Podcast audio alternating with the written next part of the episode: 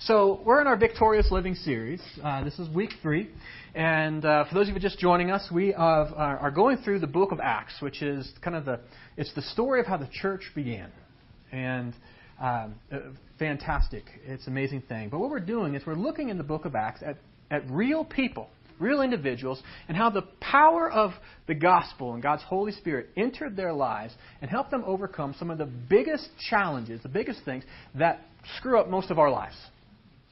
And today we're going to look at a guy named Ananias and how God gave him victory over injustice with the power of forgiveness. And so uh, think about injustice. Uh, injustice is uh, the word even itself, unjust, means not just. And you know in the Bible, justice and righteousness are synonymous. They mean the same thing. And it makes sense because what is just is also what is right.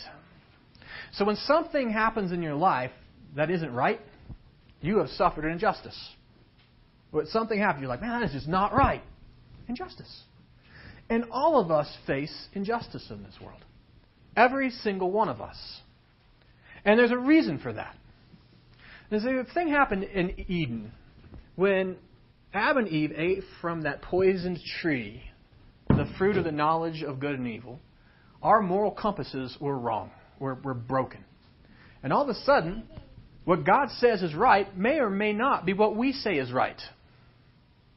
And a lot of times we follow our own moral compass to our own destruction and to others as well. Think about most wars and most fights.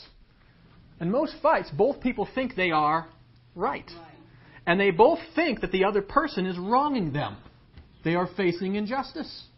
And they are injuring each other in the name of justice. This is what happens on a global scale. We see it happening in the world historically. Look at the Middle East. The Middle East is, is in increasing conflict. Why? Because there's a piece of property that two people think they have the right to. And so they think it's not right that you're there. And so what do they do? They kick them off, and they think they're just in doing so. But the people that get kicked off, guess what they do?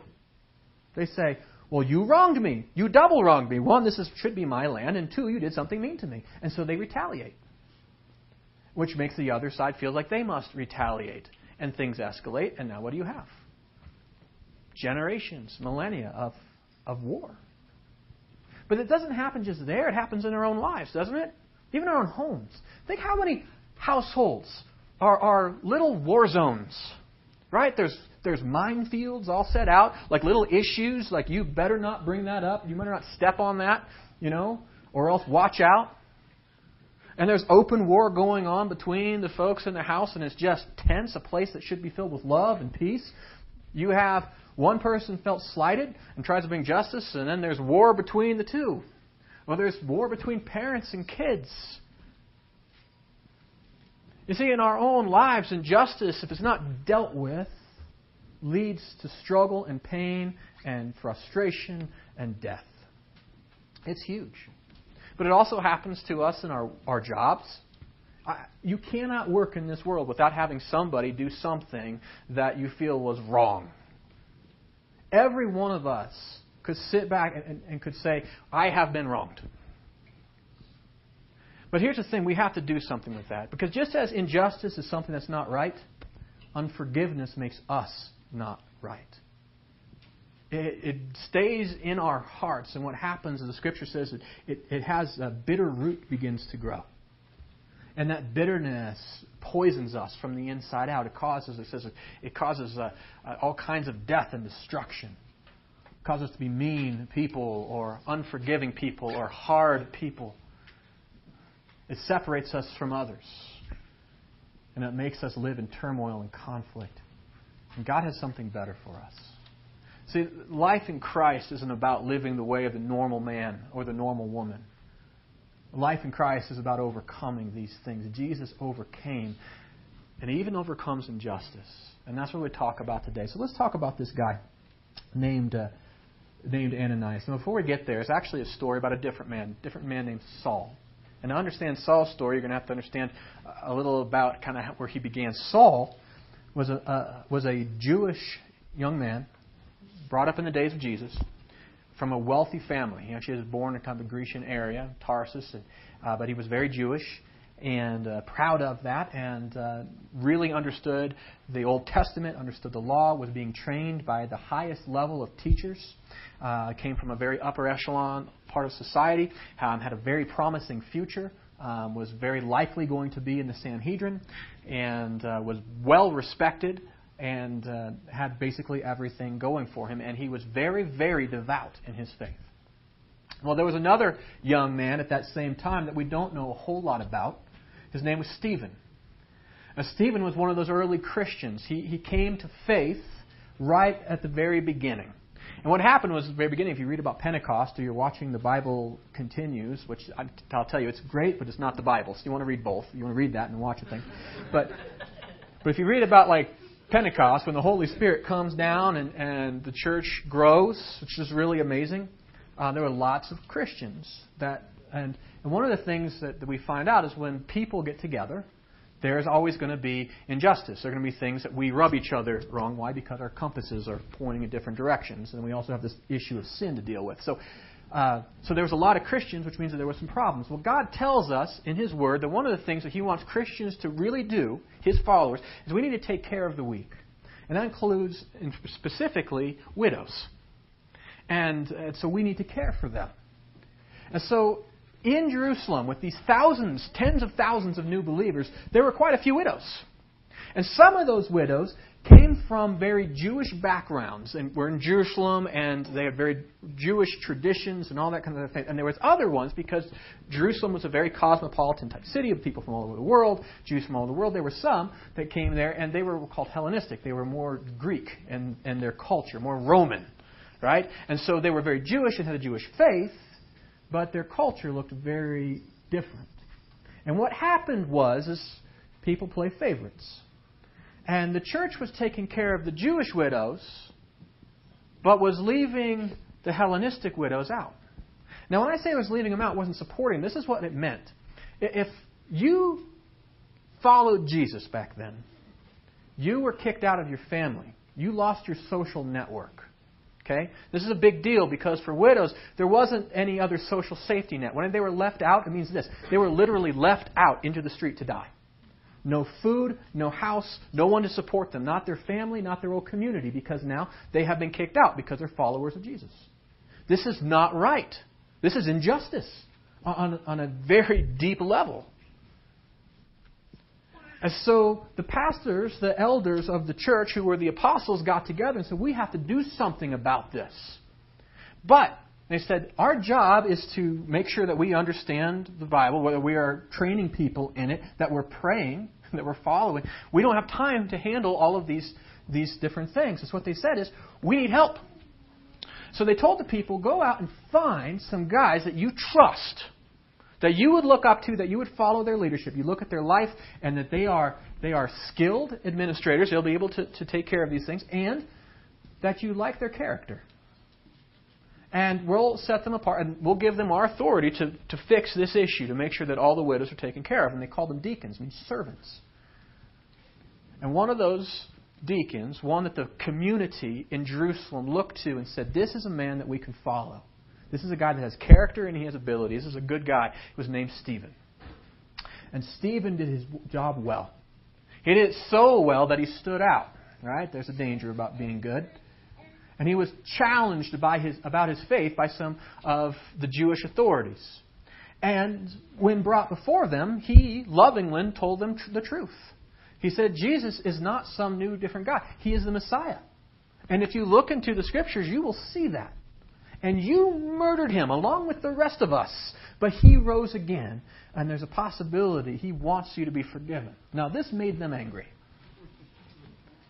And then God helps, but it didn't so much help at the moment for Stephen, as God shows up and shows Stephen, listen, I'm, I'm with you on this. And he get, allows Stephen to see into the heavens, and he sees God on his throne. He sees Jesus stand, not sitting at the right hand. I think it's amazing. Jesus actually stands up for Stephen. And he says, Look, there's God. Well, of course, they didn't get to see this, and now they're really mad. And I mean, they are so mad they, they're going to take justice into their own hands. And so these Jewish very devout Jewish people were very upset with what Stephen said. They take off their coats because you can throw rocks better without your coat on. And they take him over to a guy that they trust named Saul. Watch our coats for us, brother. We'll take care of business. Saul watches the coats and approves of what's happening, and they kill Stephen. And even while he's dying, Stephen says to them, God, don't hold this crime against them. That was an amazing thing. But Saul, who witnessed this, it says that he actually approved of it. He was happy to see all of this happen. It was, it was awful. And then, right after we read that, is our memory verse, because after this happens, and Stephen is persecuted and murdered for his faith, it says a great persecution broke out in Jerusalem. Which means all of a sudden, Christians weren't just ostracized, now they were being targeted, just like they are today. And people were actually going out hunting down Christians to throw them in prison or to kill them. And so these Christians were faced what? An injustice, right? It just wasn't right. But instead of fighting this and retaliating, the Christians left and did something amazing. Do you remember your memory verse? But the believers who were scattered preached the good news about Jesus wherever they went. I think of it like this. Have you ever seen one of those uh, folks that come up here to do a campfire because they're from somewhere else that doesn't have dry tinder everywhere? And they build a campfire up here, and it's all it's all big and hot. And then they say it's time to put the campfire out, and they think they're going to stamp it out. You ever seen that happen? What happens? Like sparks go everywhere, and you're like, you're going to catch the whole valley on fire. That's what happened. Saul and those that were like him in Jerusalem tried to stamp out Christianity. Instead of stamping it out, it just spread. These Christians fled, and everywhere they went, the gospel started and the church began. It began to spread, and it was amazing. And uh, I think that's that's the difference between retaliation with injustice and trusting. God had a purpose for it. Those Christians who were being persecuted may have said to God, This isn't right. Why are you allowing this to happen? We're being hurt, really hurt, for doing the right thing. And you can see God's plan in this that the, the gospel started and it was staying in, in Jerusalem and it was just staying there. And because of this, it went worldwide. And thanks to that, a lot of us are here today. An amazing thing. Well, Saul wasn't content with just having Christians be persecuted in Jerusalem. Uh, they spread everywhere, and it says this Meanwhile, Saul was uttering threats with every breath and was eager to kill the Lord's followers. You get that? Eager. He wanted to kill Christians. And he was out to do it. But not only was he filled with hate, thinking he was righteous, he had power. He said he requested letters, uh, so he went to the high priest. You don't just go to the high priest. You have to have some standing, some ability, some authority to go and stand before the high priest. And he tells the high priest, hey, this is what we're going to do. We're going to bring this kind of persecution everywhere. So let me go, with why? To Damascus? Because it's the next closest city, and the church is growing there too. So he requested letters addressed to the synagogues in Damascus asking for their cooperation in the arrest of any followers of the way. He found there. The way, by the way, is Christianity. That's what we believe. And it says he wanted to bring them, both men and women, back to Jerusalem in chains. So from this part of the story, I hope you're gaining this, that Saul was a bad dude. He had rage. He had a target. He had some people that he hated. He felt that he had suffered a wrong or they were doing something wrong. And he had the ability to do something about it. He had power and authority to cause lots of pain. Saul was not a nice guy. He was public enemy number one for Christianity. Well, something happened to Saul on his way to persecute things. He has a come to Jesus talk with Jesus. It says, as he was approaching Damascus on this mission, a light from heaven suddenly shone down around him. He fell to the ground and heard a voice saying to him, Saul, Saul, why are you persecuting me? Who are you, Lord? Saul asked. And the voice replied, I am Jesus the one you are persecuting. Now get up and go into the, and go into the city, and you will be told what you must do. Now that, that verse continues. It says, The men with Saul stood speechless they heard the sound of someone's voice but saw no one. Saul picked himself up off the ground, and when he opened his eyes, he was blind. So his companions led him by the hand to Damascus, and he remained there blind for three days and did not eat or drink. There comes a point in our lives, I think, out of God's mercy when we are in the wrong, that if we're blessed enough, He shows us how blind we really are. Saul thought he was fighting for righteousness, but he realized that his moral compass was way off. Can you imagine thinking you're fighting for God and then realizing that you were fighting directly against Him? That'd have been a pretty big thing. But Saul was still a murderer, right? He was still a threat to Christianity. So what do we do with Saul? Well, God has an idea, and that's when we begin with our guy named Ananias. And we read about this guy. It says there was a believer in Damascus named Ananias, and the Lord spoke to him in a vision, calling, Ananias. Yes, Lord, he replied. Up to this point, conversation was going good. right? I don't know if you ever had those prayers. You're like, okay, God, I'm talking. It's good. Then whew, there was a twist. So the Lord said, go over to Straight Street to the house of Judas. When you get there, ask for a man from Tarsus named Saul. He is praying to me right now. Can you imagine? Has God ever asked you to do something that just seems crazy? Right? From your perspective, what He says is His will. You're like, there is no way that is your will. Well, Ananias felt that way. In fact, this is what he says to God, by the way. He's talking to God, right? he says this to God. But Lord, explained Ananias, I heard many people talk about the terrible things this man has done to the believers in Jerusalem. And he's authorized by the leading priest to arrest anyone who calls on your name. It's like, okay, God, I, I realize that you're in charge, but do you really know what you're doing? I mean, have you heard of this guy? Like, he's the one that's beating up all of your followers. He's the one that's persecuting you. I mean, he's the enemy. If there was anybody who had a right reason to hold a grudge, it were the Christians in Damascus and, and Jerusalem, those that were fleeing. They were being persecuted for something good. And God calls him and says, Go. Go and minister to this man. I don't know about you, but there are times in my life where God has told me to tell, told me to do things that just seemed ridiculously hard and just flat out ridiculous. And what do we do? We try to we plead our case with God. And I think it's cool that God wasn't just didn't strike Ananias dead or anything at that moment. Said, I said to go, right? He hears us, but God knows what he's doing.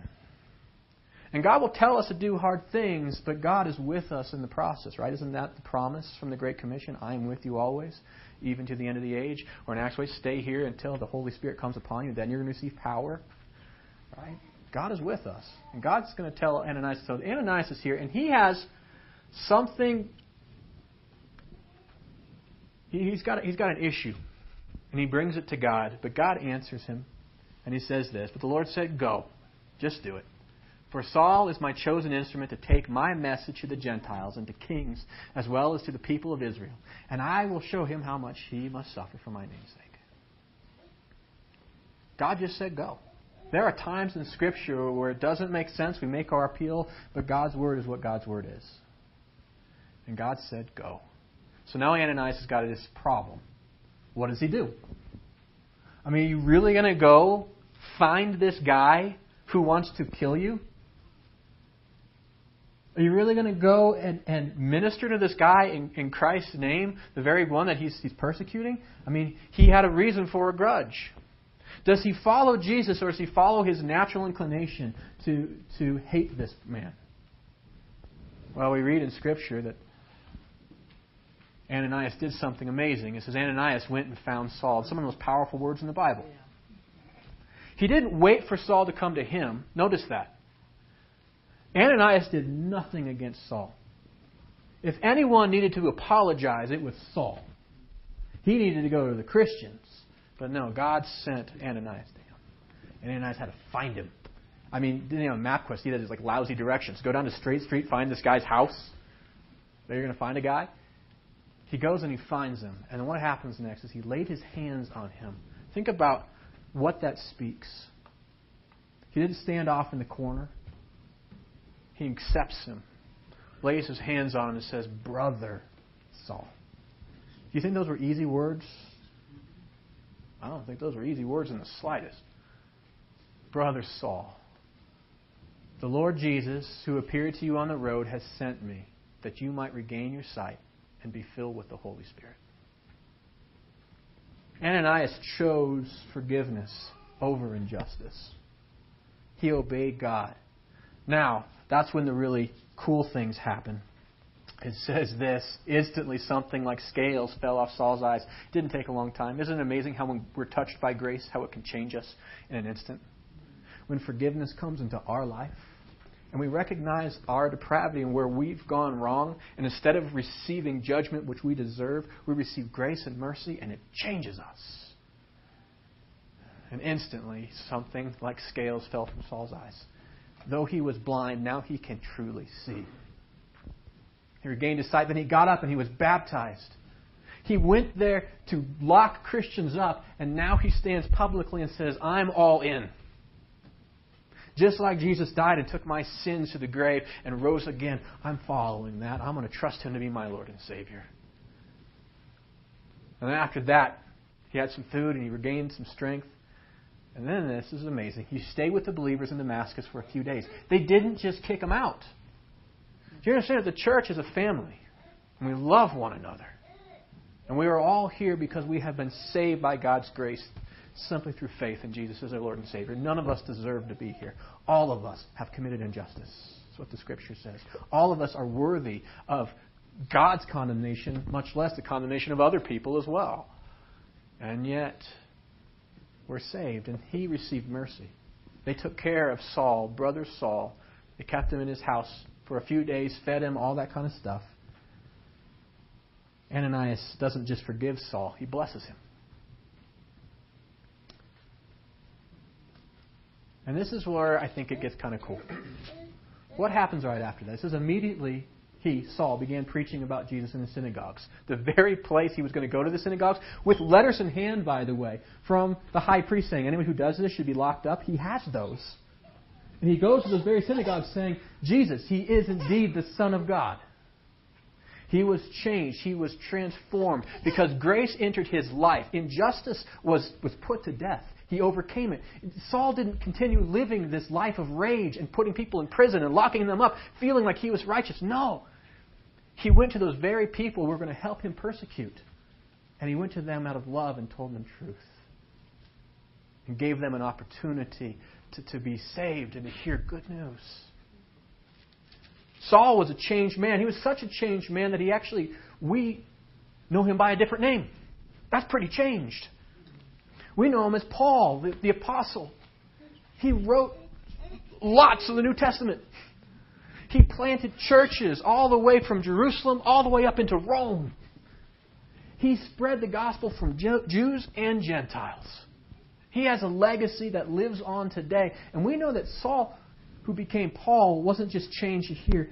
Look at what he, he writes. This is the, the book of Romans, is scripture. So he was under the inspiration of the Holy Spirit, but he writes this through his own life, his own experience. And this is what he says Bless those who persecute you. Don't curse them. Pray that God will bless them. Do you think that Paul understood what that meant? Yeah, he lived it. He was the one who should have been cursed by the Christians, but he was blessed. He was the one who should have been under God's judgment. Why are you persecuting me? Says God. And he received grace. So he's able to then tell others with confidence, bless those who persecute you. Don't curse them. Isn't that hard to do? I mean, even when somebody cuts you off in traffic, what do you want to do? Curse them like, I hope you get a flat tire, right? but how much more big things in our lives? When the hardships come, even when a Saul comes into our life and drives us out of where it's comfortable and what we know, and our world is turned upside down because we did the right thing, can we still bless those who persecute? That God's got a bigger plan in mind because even the Christians, all the Christians who fled because they were persecuted, preached the good news of Jesus Christ wherever they went. You see, God has a plan even in our suffering. And so we can trust Him and we can forgive. I that's amazing. God was even using Saul to plant churches before Saul knew he was going to plant churches. And so he could say, Bless those who persecute you. They're working for God, they don't even know it. Don't curse them. Pray that God will bless them. I'll tell you, I took this to heart. There was a man in my life growing up who was very difficult. And I had le- real and legitimate hatred for this person. Real. Every time I saw him, just rage me. Here. And as a Christian, and as, as, as, I, as a Christian, I knew I had to give that up, and I wanted to forgive, and I prayed that God would give me the ability to forgive, and I tried to forgive time and time and time again, and I kept handing it over to God. And forgiveness is a process. If anybody tells you you can just forgive somebody and walk away, they've never done it. But then my predecessor, who was mentoring at the time, uh, Pastor Scott, he said, You need to pray for this guy. Pray that God will bless him. I will tell you, and Amy will testify, that's the hardest thing I've ever done. How on earth can I pray God's blessing over my enemy? How can I pray God's blessing over this person who's still walking in sin, still causing pain? How can I do that? Well, it wasn't just me. I've got the Holy Spirit. And it was small steps at first. At first, I started praying, God, don't let bad things happen. right? You're kind of hoping that God will get some ideas. You know? But what happened is God didn't necessarily just change that man, He changed me. He brought peace into my life. And then there was a time, I remember it so clear.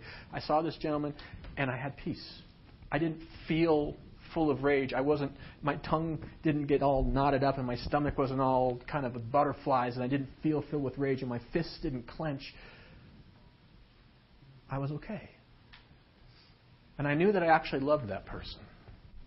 See, God changed me. He helped me overcome injustice, and I was no longer slave to the pain. I was no longer slave to the injustice and the things that He's done. I put those things so far behind me, I hadn't even thought about them in so long. I didn't nurse old wounds.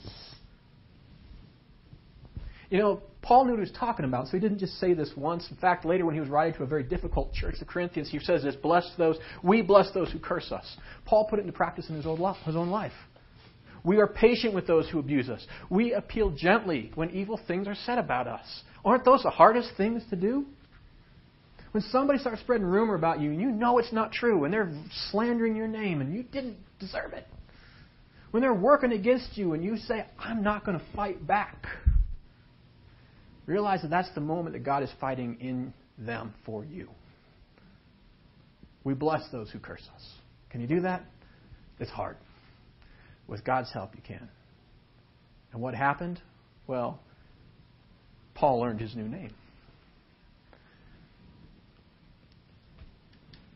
So we bring this to kind of a conclusion and we look at the, the scriptures and all of this that leads to. For those of you who like fill in the blanks, I put them on your things for you. It's injustice and forgiveness. Here, fill in the blanks. Because I love you. Get this. Here's the story of Paul. There's one point to it. God helps us overcome injustice with forgiveness. That's what God does. In this world, you will, you will face injustice. It's just going to happen. But you don't have to let it destroy you from the inside out. You can let God help you overcome it. And it starts with forgiveness. That's the power. Now, some things with forgiveness you need to understand. First is this forgiveness is God's will for us. Jesus didn't say it's optional for those of us that are in Christ. He says, in the measure that you forgive others, you will be forgiven. Now, I don't know what to do with that passage because it messes with my theology, but Jesus said it. But what I get from that is this it's not optional. When people wrong us, we need to forgive. We need to follow the example of Ananias. We need to follow the example of so many Christians before us that forgiven. Now, here's the thing if you're not in Christ, it will make no sense to you. Because the reason a Christian can forgive is because we were first forgiven. That's what the scriptures say. We love because he first loved us. If you've never experienced forgiveness or had that transform, transforming happening in your heart, then really where is that power going to come from to love your enemies? But I'll tell you this when you recognize that you are an enemy of God at one point, even though you may think you are a good person, Scripture says all have fallen short. All, all uh, don't meet God's glorious standard. That we are enemies of God, but it says, while we were Christ's enemies, Christ died for us. And you get that you don't have to earn your way to heaven because it's been earned for you, and you never would have made it yourself. When you grasp the fact that God, and His Holy Spirit, wants to come and live in your life, you don't have to go to some temple somewhere and do some holy acts just to have a glimpse of God's glory. But God moves into your life. When you recognize that God makes you, takes you from enemy to friend just because He loves you deeply, Oh, that grace changes you. It transforms you. I can forgive somebody else for what they did because I know I've been forgiven. Jesus told about it in a parable. He said there was a king, and they had some people that owed him a lot of money. One guy owed him like millions of dollars. Right? And this guy comes in, and he's like, King says, All right, time to pay up. And the guy says, I can't. Instead of locking that man in prison, the king says to the man, Okay, go. Your debts are forgiven. You're free. And this man was, saw this was awesome. But then he leaves and he sends a buddy outside, and he, the guy owed him like a hundred bucks. And he says to his buddy, "Hey, you borrowed a hundred bucks from me. Pay up." And the friend said, "I can't do that." He says, "Fine, I'll lock you into prison until you can," which is a dumb way of doing things. You can't make money in prison. He gets locked into prison, and the king hears about this and calls the first man back and says, "You wicked servant, I've forgiven you so much. This is how you repay." You should have forgiven. Now, here's the thing those of us who are in Christ, we have been forgiven. I forgive, I recognize that whatever you've done against me is small potatoes compared to what I've done against God. If for no other reason I can forgive because of that, it is God's will for me.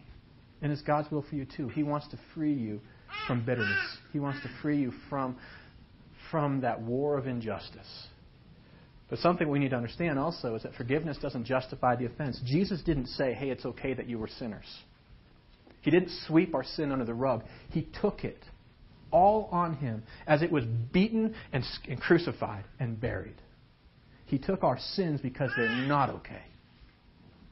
Jesus didn't say to Ananias, or Ananias didn't say to, to Paul, he didn't say, oh, it's okay that you murdered a bunch of my buddies in Damascus or in Jerusalem and that you're coming up here to do that. He didn't say it was okay. He said simply this You are forgiven. You are forgiven. Forgiveness does not justify the offense. In fact, what it does is something much better is it empowers the victim. It frees you from their wounds. For no longer do you have to go back to those wounds and say, Look what you did. You can say, Yeah, that was pretty awful. But I'm not going to declare war. I'm declaring peace because God forgave me. I'm going to forgive this. How many times? Seven times? Or how about in however many times it takes? Because that's what God does for us.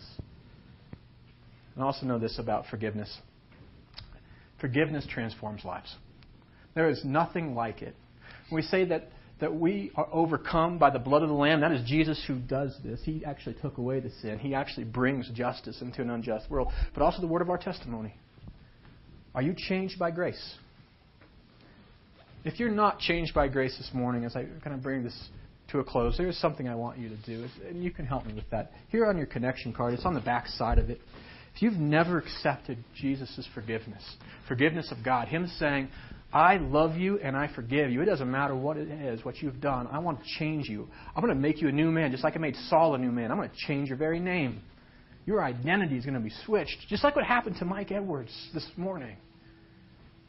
If you want to follow that example and to walk into peace and grace and have the power to be able to forgive, that comes from Jesus. If you're ready to make that step of faith, I want you to let me know. Because this is not a sales pitch. I don't want to just give you a good, smooth talk and then trick you into the faith. The Christian life is an incredible adventure.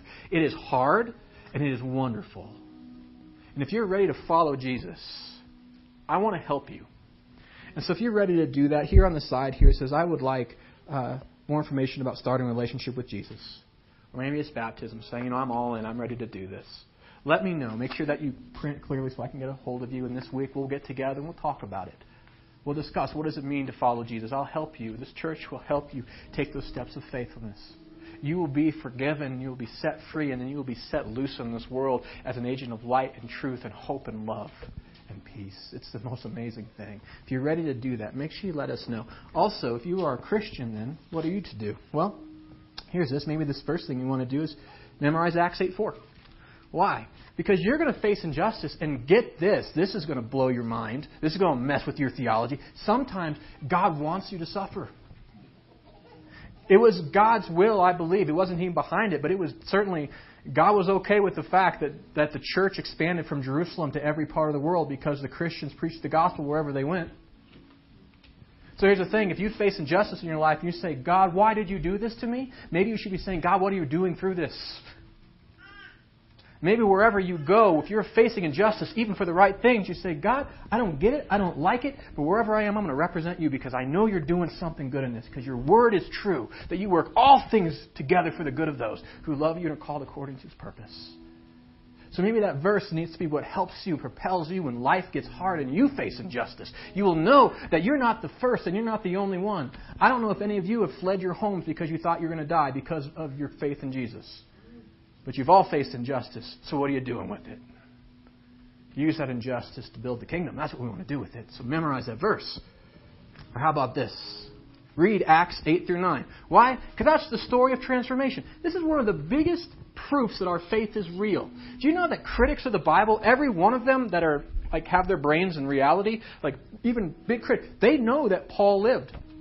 And they know that Paul was originally Saul of Tarsus. And they know that Paul wrote those books of the Bible. Nobody neglects that. Nobody denies that. Everybody knows that Paul didn't just write those things, but he writes about his own transformation. Paul says, I was out killing Christians, and I met Jesus, and it changed me. No one can deny that.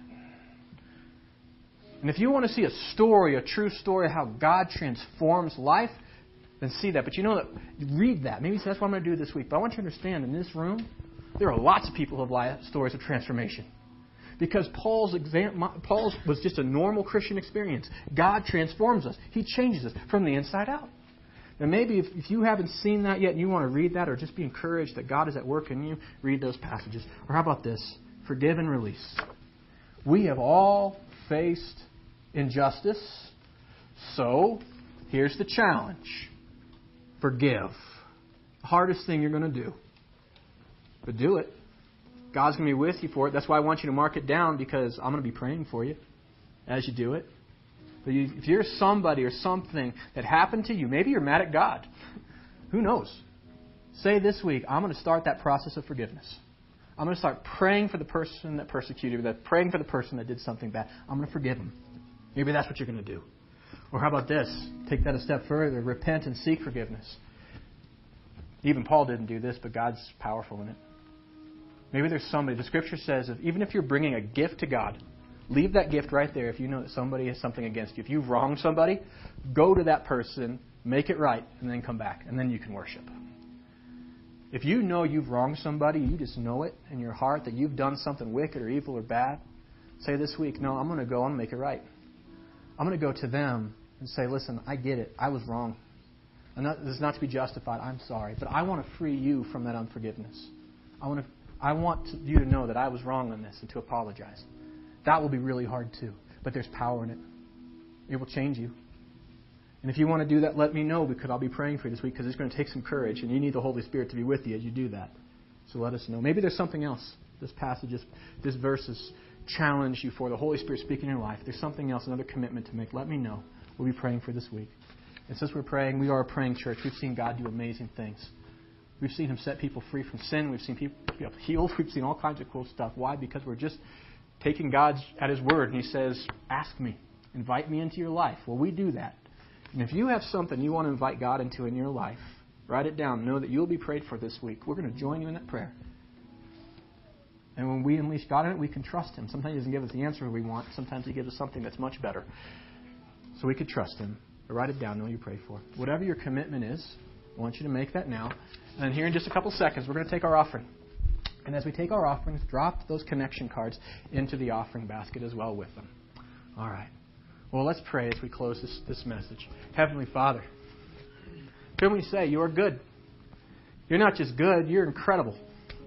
You forgive us when we don't deserve to be forgiven. When we were still your enemies, you came and died for our sin. And you did one better.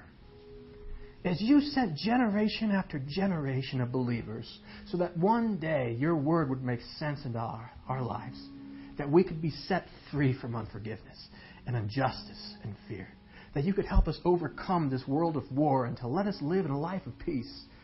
And even more, that you call us your children, that we get to represent you and to be peacemakers like Christ. Thank you for who you are. Thank you for what you've done. Thank you for Jesus. And now we thank Father, we pray that you take these commitments, these offerings that we're, we're bringing to you, these tithes, Lord, that you would bless them, magnify your kingdom, help goodness and love reign supreme here in Estes Park. We pray that you would saturate this valley with good news because you know we need it. And Father, help us to be your peacemakers in the process. Help us to keep these commitments we make. Though we ask that in Jesus' name. Amen.